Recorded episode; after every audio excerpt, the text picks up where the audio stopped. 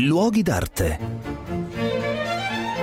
Un cordiale saluto da Marco Carminati, sono a Racconigi che si trova a sud di Torino e eh, città celebre perché qui si erge un grandioso castello dei Savoia e un grandioso parco, uno dei parchi recintati più importanti d'Italia.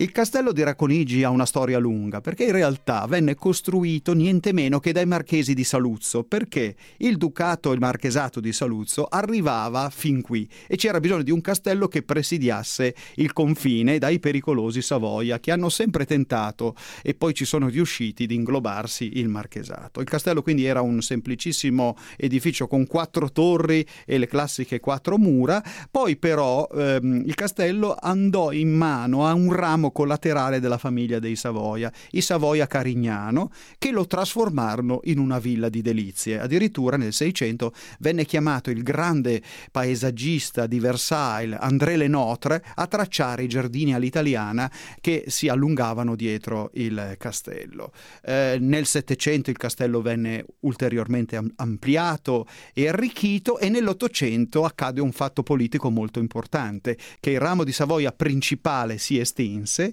e divennero re d'Italia appunto i, Savoia Carignano. Quindi il castello di Racconigi divenne la residenza di campagna più importante della famiglia. Infatti Carlo Alberto lo fece ampliare, fece realizzare nuovi appartamenti e eh, soprattutto Vittorio Emanuele III e tutti i principini, fino all'ultimo re d'Italia, Umberto II, che era nato nel castello di eh, Racconigi, vissero le loro estati e anche dei momenti molto importanti, per esempio la visita dello zar Nicola II o tutti i grandi matrimoni della famiglia reale che vennero celebrati nel castello e nel parco.